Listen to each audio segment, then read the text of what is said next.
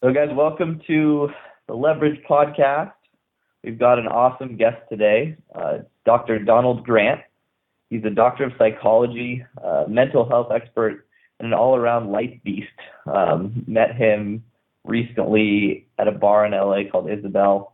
Super cool, well dressed, down to earth dude. And some of you guys who were at the LA Complete Man workshop uh, met Donald on the first day. He had some really awesome nuggets of wisdom to share and some of you guys may have seen his his AMA, the Ask Me Anything, in the Facebook group. There's some really great questions and answers in there if you guys want to go through those. So I wanted to bring him back because he's like a really good example of a guy who's turned himself into a success in many areas of life, and he has obviously a, a ton of knowledge on what it takes to become this type of guy and how to maneuver through all those mental challenges and you know, I've got uh, I've got a bunch of questions, I'm sure you guys t- do too. So I'm going to go first. Um, my first question, I wanted to kind of touch on this because you spoke about this. Um, well, first of all, Don, thanks for being on the call. well, thanks, thanks, thanks for having me. Uh, and hey, everybody on the call. Uh, hello again to those of you who I've met previously, and uh, hello to those who I've not met before. Awesome. I figured it'd be polite to not just jam you with questions immediately. now you can start the jam. Yeah. I know you're good for it though. um, if you remember at the workshop, um, we were talking about it, it was first impressions and how people perceive you, and then how do you change those perceptions once someone kind of categorizes you as a certain type of guy and unfortunately, if you happen to be categorized as someone who's annoying or someone who's low value that they don't want in their life, um, but maybe you see these people on a regular basis, you know, how do you change your perception in other people's eyes? Is it possible to change that? Say about that. That was and just expand on what you talked about at the workshop. Do you remember that? I do, I do, and it can be pretty tough. I mean, we come into situations and people see us, and uh, we have, I guess there are two two parts to this question. One is when you have um, individuals who you have met before and you engage with, um, and then you become a part of their another extended circle, and so your perception and you know through somebody else's lens, you were a tool or you were an asshole, and somebody else had that experience and they passed that on to their friends or part of this extended circle. So in that scenario, you really have the opportunity to kind of counteract all those things that have been stated but not seen. Um, and so when somebody has already spoken about you or said some things about you that has kind of kind of impacted how other people view you or other people's perception of you, you have the opportunity in those settings to show and prove and demonstrate that what was being stated about you was either wrong or false or uh, just a little inaccurate. And so, really, that's about actions and behaviors. That's the easy one. The hard one is when you've done something that has created a perception about you, either on a date or when you first met somebody or when you first started uh, being a part of somebody's circle and you demonstrate that you don't add value or that um, even worse than not adding value is taking away value and you've demonstrated that. Those are the tough ones to get past um, and it's not just about showing improving and demonstrating um, that all the things they think about you are wrong. It's about really understanding why is it that i am putting out that um, that perception. Why what am i doing to make it such that people feel that way about me and how do you fix that and it's about looking at uh, confidence it's about looking at uh, why you're doing what you're doing. I think we talked a little bit about that at, at the meeting here in Los Angeles, understanding the root of why you're doing what you're doing. So some guys may make an inappropriate joke in order to ease their anxiety, and then suddenly they're perceived as the asshole who nobody wants to hang out with anymore. And so you may never be able to fix that perception in that circle, but understanding why it was that you needed to do what it was that you did can help remedy some of that for future engagements and future interactions that I think a lot of people uh, miss the mark on. Yeah, I like what you just said about why it why it is that you felt like you had to do that thing, right? And um, just a, you know, it's interesting to kind of look at that on a deeper level. Like, why did you feel like you had to make that joke, or why did you feel like you needed to insert that? And um, I know, for example, just in my own experience, when I was going through this process, um, you know, trying to be outgoing, trying to be more funny, trying to be more of a value add and like group conversation, I would oftentimes, you know, say something that was was well received, but you know, occasionally if you're pushing your comfort zone, you know you're going to put your foot in your mouth a few times, right? Um, yep. And you know, it, it's kind of like I don't want to say the chicken and the egg, but you know, you have to find that balance between, you know, when you're going out and practicing um, and you're trying to be more social, trying to be more funny, trying to be more value add in conversations, like when do you take those risks? And if you do take those risks, you know, how do you how do you kind of recover? You know, eh, well, I guess my my real question is when you're in those situations, like how do you stop yourself from over analyzing? Because you kind of enter into that paralysis of analysis mode, right? You have yeah. any any tips for that? Well, it really comes down to really understanding. Once again, this goes back to the same point from the other question. It's understanding why you do what you do, why you behave what you, how you behave, why you need what you need. I spent a lot of time working in child welfare, and we had these kids who would be kicked out of all these different foster homes over and over and over and over again, but nobody was paying attention to the fact that their apparent violent or um, you know disrespectful disrespectful behavior was connected to some other underlying need. And so what we tend to do in life is we tend to treat symptoms. And so when we treat symptoms, we don't pay attention to what's causing. And so, for example, when you're saying you're out and you may be engaging with someone or something and you do something or say something, but you're being very over analytical about it, that means that you are not confident in kind of the source of what you're doing. Many men who move around the world with great confidence, they understand very specifically where their behaviors are coming from. Even if they're being an asshole, they made a deliberate decision to be an asshole. When you're not aware, you're an asshole and you don't know you're doing that. You're a jerk or a tool and you don't know you're doing that. And that's the difference. You know, we know, we all know people who are assholes, but they're deliberate assholes and people know that about them where when you make a mistake and you turn out to be an asshole based on your social ineptness, it just looks silly and nobody wants to be around you. Um, and so that that to me is one of the major foci that creates this anxiety is being able to say, okay, am I feeling threatened? Am I feeling anxious? Am I feeling um, unworthy to be in this space? Do I feel like I lack value to add? And if I do, I'm going to be acting on all, all those things subconsciously and engaging in behaviors where people are like, who, the, who is this dude? And you don't even know that you're that dude. Like the who is this dude? You don't even know you're that guy. Yeah, it's kind of like the uh, the the whole poker table kind of uh, the thought process at a poker table is if you don't know who the sucker is, you're the sucker, which kind of reminds me of what you just said, right? Yeah, absolutely. Absolutely. Uh, one thing that you know I certainly had to deal with, and I know a lot of other guys probably on this call and listening had to deal with, was sort of overcoming the whole nice guy syndrome. Um, you know what I mean when I say nice guy syndrome, right? Uh, like end up in the friend zone. Friend zone. Um, being afraid to assert themselves in situations, letting women totally kind of, you know, cross their boundaries and do nothing about it. Um, and the process, at least that I went through, was learning to assert myself, giving myself permission to be more of an asshole. Um, and I certainly made a lot of mistakes along the way, and I definitely went too far with it for a while. You know, I, right. I had a, a golf coach who told me that exaggeration is the key to normalcy, right? So for there was like a few months, I remember going down to Australia and and um, doing a workshop and seminar down there. And I was kind of working on this whole nice guy thing, and I was just offending girls left and right, just being a total dick.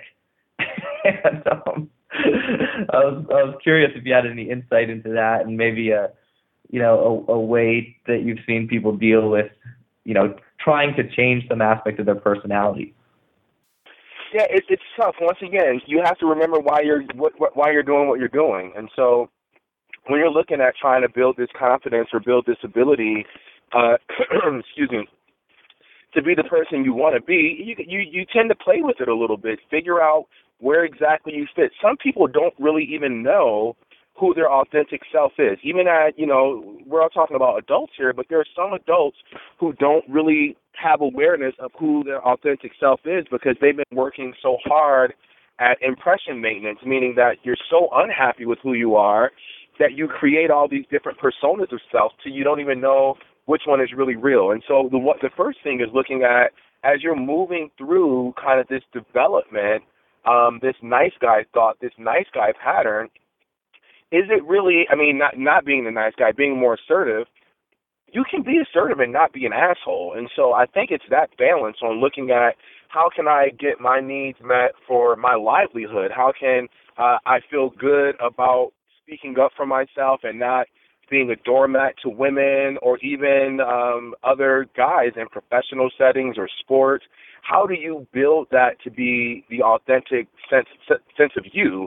And it comes by actually practicing in those spaces um, and just pushing it a little bit further each time. Sometimes you're gonna you're gonna you're gonna bomb out. You're not gonna say or do the right thing, but you only get to learn it by trying. You know that whole idea of bombing um, kind of leads me to my next question. Um, I'm sure you've heard of the the expression "fake it till you make it" or "fake it until you become it." Um, and one of the things that you know guys are always doing is they're going out, they're approaching women, and when they first start, they're going to get really terrible results. You know, I I tell guys this all the time. You're just gonna bomb, right? But it's kind of a vicious circle because the better you do, the more confidence you build, and it just gives you better results, right? But the worse you do, the less confidence you build. You know, you're just getting rejected, and you fall into that other vicious circle. Um, do you have any advice on you know how to deal with those negative emotions when you're getting those lousy results and how to push through it? Yeah, I mean, part of that is growth. Um, without pain and discomfort, there is no growth. And so, for me, rejection are opportunities for great feedback. I mean, you're not going to ask the girls who you bombed on, "Hey, can you get can you tell me what I did wrong so I can do better for the next girl?" You have to be able to figure some of those things out you have to have the emotional intelligence to be able to look at how you're interacting with someone and really track your progress and see how this plays out at each step at each step and say, wow, everything was going good, everything was going well until I did such and such. Everything was going well until I did such and such. And so we perceive a failure as a total failure. And so we say, oh, I bombed that and everything about it was bad. But when you're able to track the situation and track the conversation, you're able to identify some places where it took a wrong turn, but not to assume that it was a wrong turn right out the gate. And so being able to identify strengths that were um, strengths that you delivered while you were in the midst of fucking up. So you did something that totally resulted in a bad thing, but what did you do good in that space and time? And the goal is to identify those and track and adjust the things that you messed up with. We all experience failure, and maybe uh, a part of the reason why some of us do is because we're not paying attention to why we failed. And so we get consistent emotional injuries as a result of the rejection, as a result of the failure, when we're not even keyed in on the things that we could be doing to enhance our strengths and minimize opportunities for the deficits to be uh, shown. Right. Yeah, I, I, can definitely see that happening. Um, I want to ask any of the guys who are who are listening um, before I kind of change gears. Uh, is there does anyone have any questions on anything that we've covered so far? I have a question. So sometimes I'll end up in a state where I'm either like in a mood where I don't want to put myself out there, or I'm in a state where I'm sad or like upset or whatever. How do you kind of get yourself out of that mood and then go into a more outgoing, like I want to be at this party or out with these friends? How do you kind of change your mood to be more present? I guess.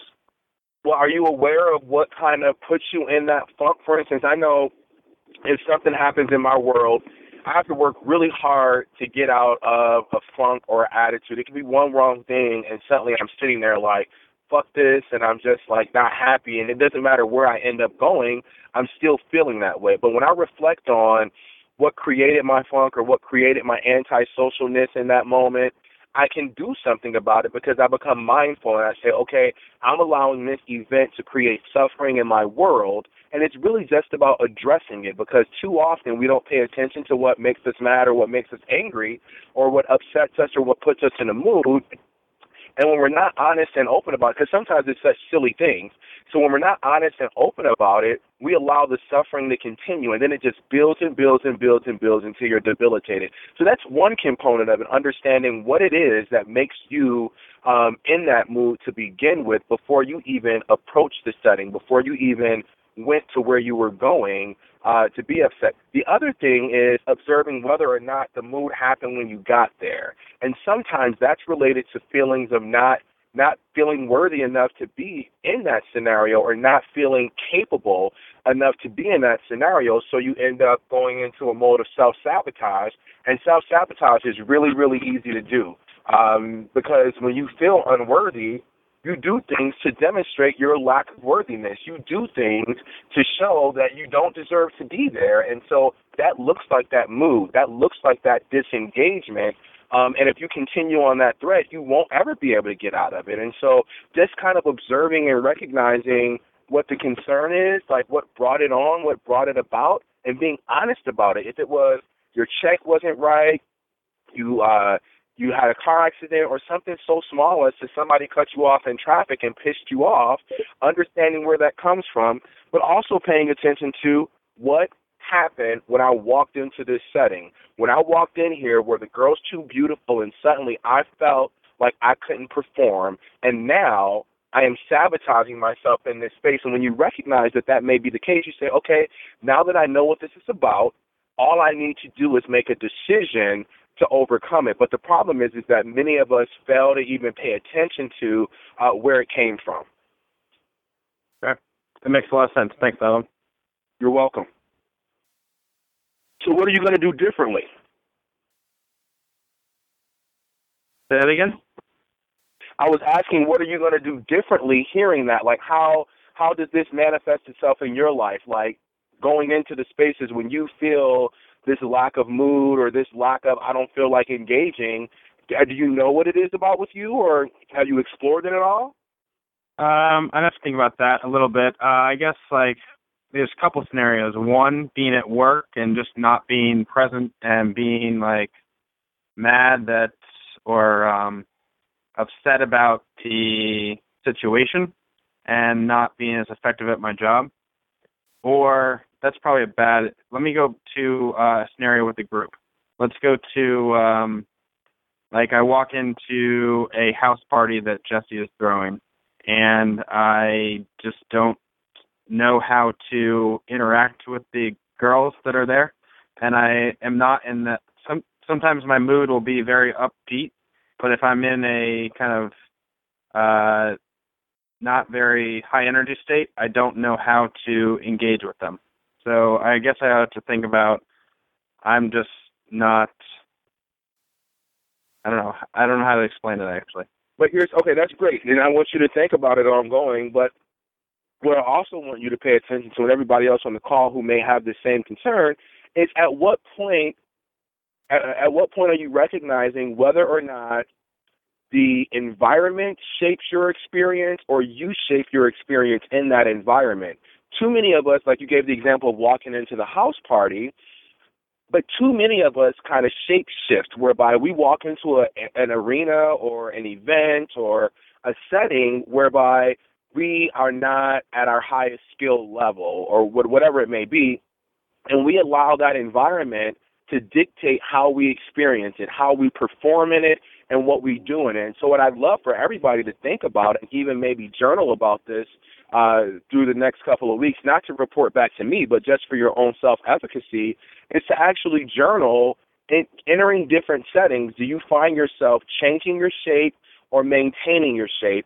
And how does that impact how you behave in that setting? Do you walk into the house party feeling good until you see the girls and you recognize some inadequacies and suddenly your mood shifts to where when you walked in, you may have been able to engage, but your in your your lack of courage or your insecurities or whatever it is took over and made it such that now you can't. Right. Okay. I'll, I'll reflect on that next time. Thanks a lot. I have a quick question. It's Shalev. Um, it's probably been my biggest struggle is is the worthiness issue. So uh, I've been doing a lot of things to try and address that: meditation, just self help reading, uh, you know, this group, all kinds of things. Is there anything in particular that you would recommend about worthiness issues? Just so you know the genesis of it. Just you know, typical terrible childhood, a lot of uh, just uh, berating and negativity from my parents, a nasty father, emotionally distant mother. So it, it's something I've struggled with for years, and and I know it's BS, but it's still you still get those feelings, you know, sometimes. Hey, bro, it is not BS. It is so real and so serious, and people minimize it, dog. You have to see it as something real. Otherwise, you won't give yourself permission to address it in a real way. When you label it as BS or not important, you abscond yourself from saying this is a real issue and a serious problem.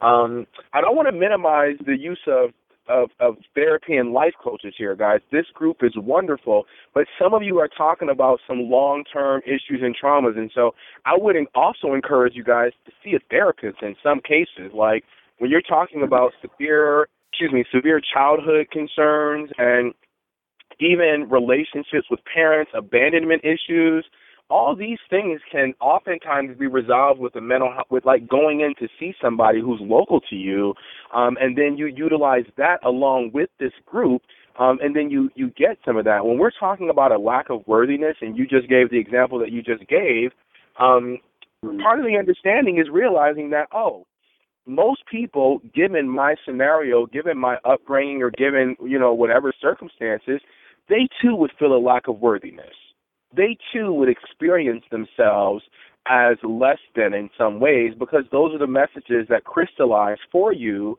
during all the critical points in your development.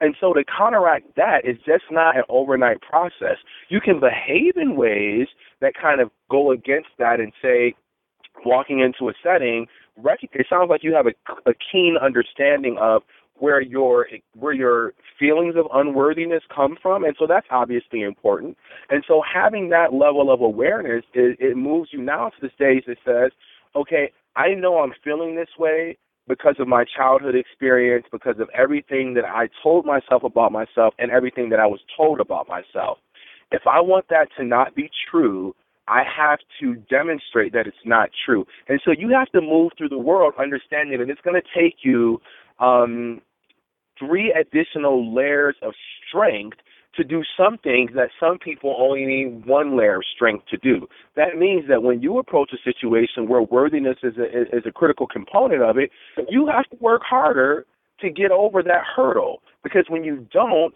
you don't get any evidence to counteract what you've been given as a child. The goal is to get evidence to counteract your lack of worthiness to demonstrate worthiness. However, if you are not going in saying, okay, okay, okay, I know I have to jump past this and it's going to be really tough, but I'm going to push myself to do it, you don't ever get evidence to counteract all the messages that have been crystallized in your head and you maintain the status quo. But once you get more and more evidence of that, and that comes by doing, you get to transcend some of those concerns and problems. So just basically taking action, going against your emotions, and and just getting more positive experiences over time. That's exactly it. But I don't I don't necessarily like like for you to say going against their emotions because you're still paying attention to them and you're still you know understanding them and learning about them. But your your your behaviors your behaviors are exhibiting something opposite of your emotions to shift your emotions. Yeah, that makes sense. Thank you. Kind of change speeds a little bit here, Maxwell. You want to ask the question? Yeah, so um, this this might be up to John's wheelhouse, um, but I, it was something that I was trying to word in the right way because I felt like it was applicable to the group. Um, and it, it can apply to business, it can apply to dating, but ultimately, when is it appropriate to engage publicly, um, whether in person or online, in conversation debate over political, religious, and or racial issues? Um, is there a good way to change subject or lighten the mood? Is there a way to express opinion in an unoffensive manner, or should you just avoid at all costs? This applies to you know being on a date, being at a party, being at the water cooler at a business. The, the question stems from my frustration with my news feed over racial issues that exist in the U.S. It stems from stupid comments made at parties um, that are not relevant, but it also stems from being on a date where a girl has an opinion. Um, and I think that like knowing how to navigate those waters is really important, and I don't think I have the answer. Yeah, it's a tough balance. Um, I think the workplace is obviously a different setting. Talking about religion and politics and social justice and all these things, mm-hmm. unlike talking about statistics or chocolate chip cookies, they come along with emotional ties for people, and they're tough to discuss. I wouldn't I would never say avoid much of anything at all costs. I mean, maybe besides crystal meth, but I, there's nothing to avoid just all the time. And so I think that um, when you look at it, it's a cost benefit analysis, and you have to uh, be willing to take a risk. But it's also about how confident you feel about it. Because if you, I mean, how confident you feel about yourself. Because if you have a feeling or a thought and you feel confident about yourself, it usually doesn't turn into an argument. It's usually just, hey, I've placed my opinion appropriately in this space. Here's what I feel. Here's what I think. It may not, you may not agree with it, but because I'm not, un, because I'm not unconfident, you disagreeing doesn't force us into an argument. You disagreeing is just another placement of a of something in the middle of the room that's great. And so you have to be able to determine whether or not you and or your date has that level of confidence. And if she doesn't, she may begin to go into debate mode, and then you have to work hard to be uh, be the arbiter arbiter to say, hey, you know what, this seems like a really touchy topic, or make a joke or something like that. But on a first date, I'd avoid a lot of those things, but then that may mean avoiding topics on you know what's going on in the world, and that can be tough. You can have talk, you can have conversations and remain matter of fact without putting out a particular position, but that's hard to do as well. And so uh, I don't think there is one a one fit answer to that. Um, I talk about politics, race, and religion all the time because I'm I'm extremely confident and I know I have knowledge to support my thoughts. But it, sometimes it backfires. Sometimes it's a setting where this is just not appropriate, or people have been drinking and they're and we're not thinking totally rationally. So it's always a cost. It's always a cost benefit analysis. But I'm usually the one who goes in um, when I when I assess the risk because I have confidence that I'm able to stop the conversation before it spirals out of control. Assessing the risk is huge. That's a huge part of that. And I think a lot of guys will, will go in there really unconfident and they'll just kind of throw shit at the wall and hope it sticks.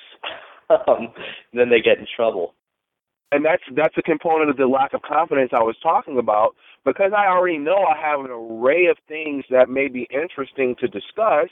If I bring that up and it doesn't go very well, that's not all I have in my pocket, and I'm not just throwing things out there. And once again, understand the reason why you're doing something.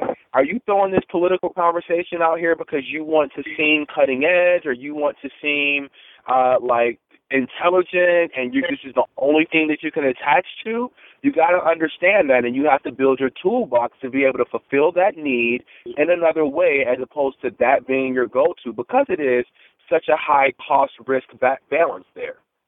Absolutely. And to clarify, I avoid these in most instances, and it's not until I'm on a deep level with an individual that I even care to, you know, touch upon them. But I have been in situations where I'm I'm around people who may have a great, um, you know, presence in one facet of their life, but they're pretty weak in another, and they'll make, you know, an offhand comment, um, you know, in person or at a party, and um, how you deal with that is important. Um, and it's not always you that brings up those those you know things. Like a girl could very well you know make some offhanded comment about um, you know what's going on in the world, and that could have political you know ramifications.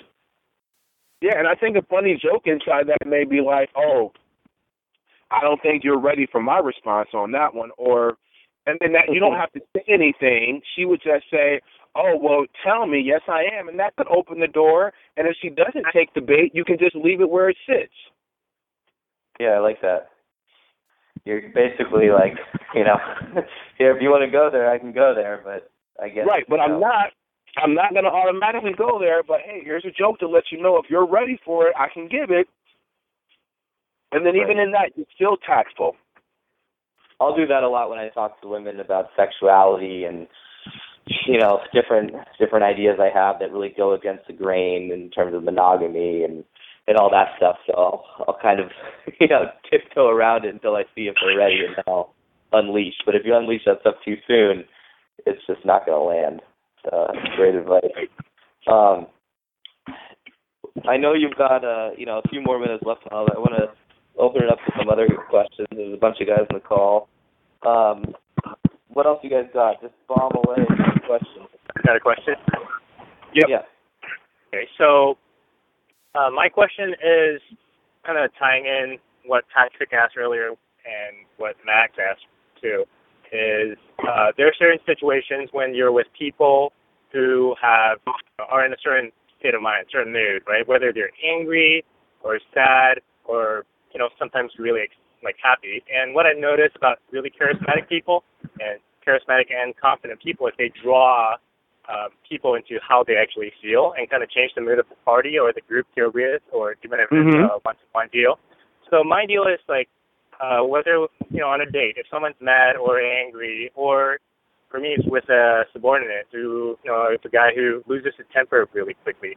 How do I draw them out of that negative emotion and feeling into something that you know is more positive, where uh, you know it just makes it more fun to interact with because nobody likes dealing with an unhappy or negative person. Uh, but I kind of help them address what they're dealing Mhm. with while getting them into a better mood. it's it, that's a tough balance. And I think it's a great question. Um, but when you look at the fact that the only person's behaviors we can control are our own, that kind of changes the dynamic. And so, looking at that scenario, wanting somebody to feel a different way, um, wanting somebody to feel a different way or express themselves a different way, what we know is that emotions are contagious or they can be contagious. So the only thing you can really do is model for them the behavior that you're looking for them to have, not in a teachy way, but to dem- to demonstrate to them that this is there's another alternative way to experience ourselves right now, and what can we do about that? How can you um, make that? How can you show them what it is that your expectation of them is, whether it's a subordinate or whether it's a uh, girl who you're dating or, or whatever the case is, you can only show them. And part of our suffering comes when we attempt to kind of have somebody else act a different way or want to make somebody else do something. And I feel like one of the strongest uh, things that people can see is that, hey, you have no control over anybody else's behaviors except your own. Um, but you can do things to kind of support uh, what it is that you want the environment to look at, look like. And so some people call it manipulation, but in my mind, it's really just facilitation. And so you want to be the facilitator of your world. Part of being a confident man who's a leader, uh, who's an expert in his field, they facilitate their own environments. There are people who go into their environments and make it look exactly how they want it to look, but they understand that they're not doing anything to change people's behaviors. They're doing things to influence the environment such that the environment makes people do what it is that they want them to do. Does that make sense? Every does that? I don't know if that made sense. Yeah, that that that makes sense. Yeah. Um, so would you say that that's something that like how how would you play this out practically? Is that you're having a conversation with someone and you know they say something that oh man I I'm in a really crappy mood right now. Traffic was bad or whatever. Boss was terrible, and you Yeah. just started a date on that note. How would you deal with that? So first, I, I, I would, you know, you acknowledge. I think that's a that's a great way to uh, ask a question afterwards. Uh, I'd acknowledge the fact that that that that is her experience. Ah, you know, um, wow, that must have been that must have been pretty tough. And you move to acknowledge and validate, but not like not not go into cahoots with the person because you're out on a date. You want to have a good evening. You want some drinks. You want da da da da da da. And so like maybe a joke popped in my head like, oh, um, ah, that dude is just such an asshole. Um, let's take a shot for how much he is he is an asshole or something like that to kind of transition and shift it because now you are creating the environment that you want to have. You're lightening the mood and you're making the environment demonstrate to her what it is that you would like for it to be, which is not complaining about her boss, but what if you say, hey, hey girl, can you stop complaining about your boss? We're here to have a good time. Date's over. And so you have to be able to control the environment such that her behaviors are, are operationalized a little bit differently. Um, you can ask her, hey, wow, seems like that really fucked up your day or really made you upset. Uh, how lucky are you to be on a date with me now that you don't have to deal with that shit anymore? And you know, just shift it like that. Um, just do things to enhance the environment, or you know, waiter, waiter, waiter, we need a glass of wine over here immediately. You know, something something clever or something like that, but something that shows that you have command in the, of the environment and, and you create this layer of safety for this girl and now she's not even thinking about the asshole and all she can see is you sitting in front of her who successfully careened all these negative emotions she was having into somewhere where she could enjoy herself and have a great day. And that says a lot to a woman, your ability to do that. Remember, you didn't change her behavior. You just facilitated an environment such that all that shit that happened to her earlier was less consequential than it was when she first sat down. Awesome. I really dig it. Thanks. Cool. I have a question. Yeah. Okay. So uh, this is kind of related to what you were talking about earlier when you mentioned that you need all these positive experiences to override any negative beliefs that you've had. But if it, I find that, let's say if I have a negative belief and I have a ton of positive experiences to override that, for example, let's say I believe, which is true for me, sometimes I believe I'm not that attractive, right? So if I still have ample evidence of that not being true, of that uh, you know that belief is false, but it still doesn't go away. Core belief. Makes sense. Yes. It does make sense. It's a core belief issue. And so when we talk about our core beliefs about the self, we're looking at how you how you under how you learn about your your core beliefs of self is you look at the um, automatic thoughts that you have. And so we tend to ignore our automatic thoughts, but we behave in accordance with them. And so what I'm saying is the automatic thought is when something negative happens or something positive happens. So let's say you get a bonus in your check. What is your automatic thought? Oh man, I did, you know, I, I killed it this this uh, quarter, and boom, my good work paid off. Or well, you know, everybody got a bonus and I just got one of the bonuses. Like if that's your when those are your automatic thoughts, those mean something and they're directly correlated to your core beliefs. And so when you say um, I have evidence of uh, you know some positive things, but they don't seem to be translating well, chances are your core beliefs are overriding them, and you're seeing these positive. Even though you can articulate that they're positive, they weren't corrective emotional experiences, which are two different things.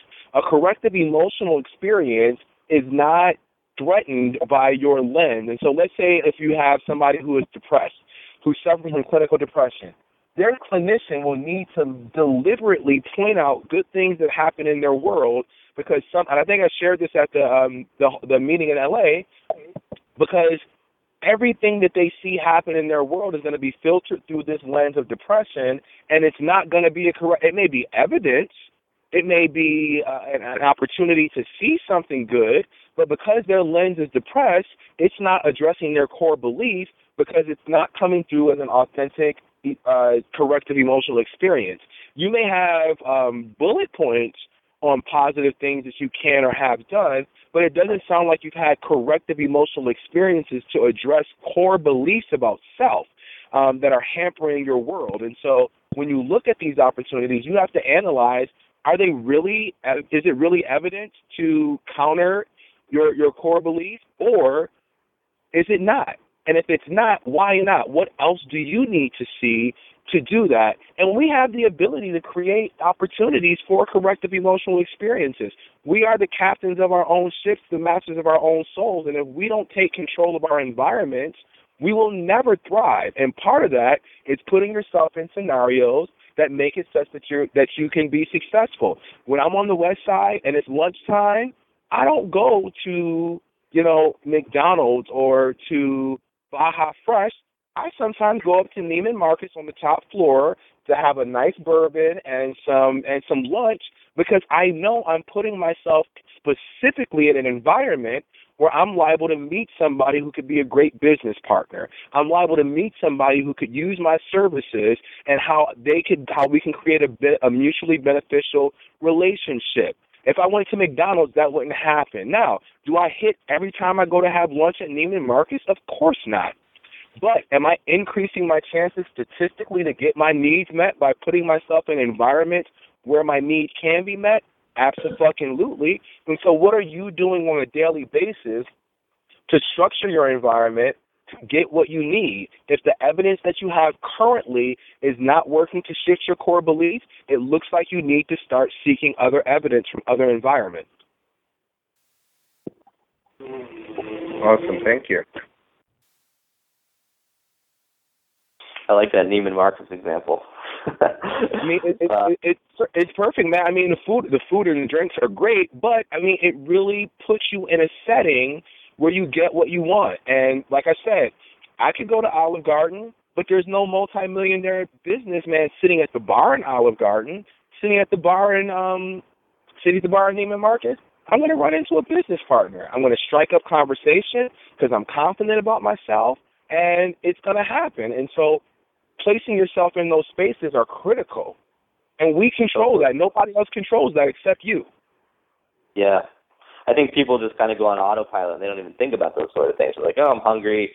I I don't have a lot of time. I'm just going to grab something quick, and they you know they're constantly doing that over and over, just as you know walking through life as zombies, missing hey, bro, out on every every step. Not I mean obviously not every step, but I, I I'd like to say that 90% of the steps I take in my world are strategic. I mean, literally strategic. Um, even when me and you met, Robbie, and, and this began to develop, we we both were engaging in strategy in our conversation in our engagement in this relationship, and that's how I think confident men who um, who have plans and and, and who um, see themselves as owners of their environment, that's how we move about the world. I'm not saying, guys, that I have no deficits. I'm an asshole. Let my let, let if my wife was on this call, she would express to you how much of an asshole I am. Um, I'm an Aries, and I'm very true to the to the zodiac of Aries. Um, but in me being go Aries, go Aries. Um, in me being an asshole, I have the capacity to be humble and engaging and kind.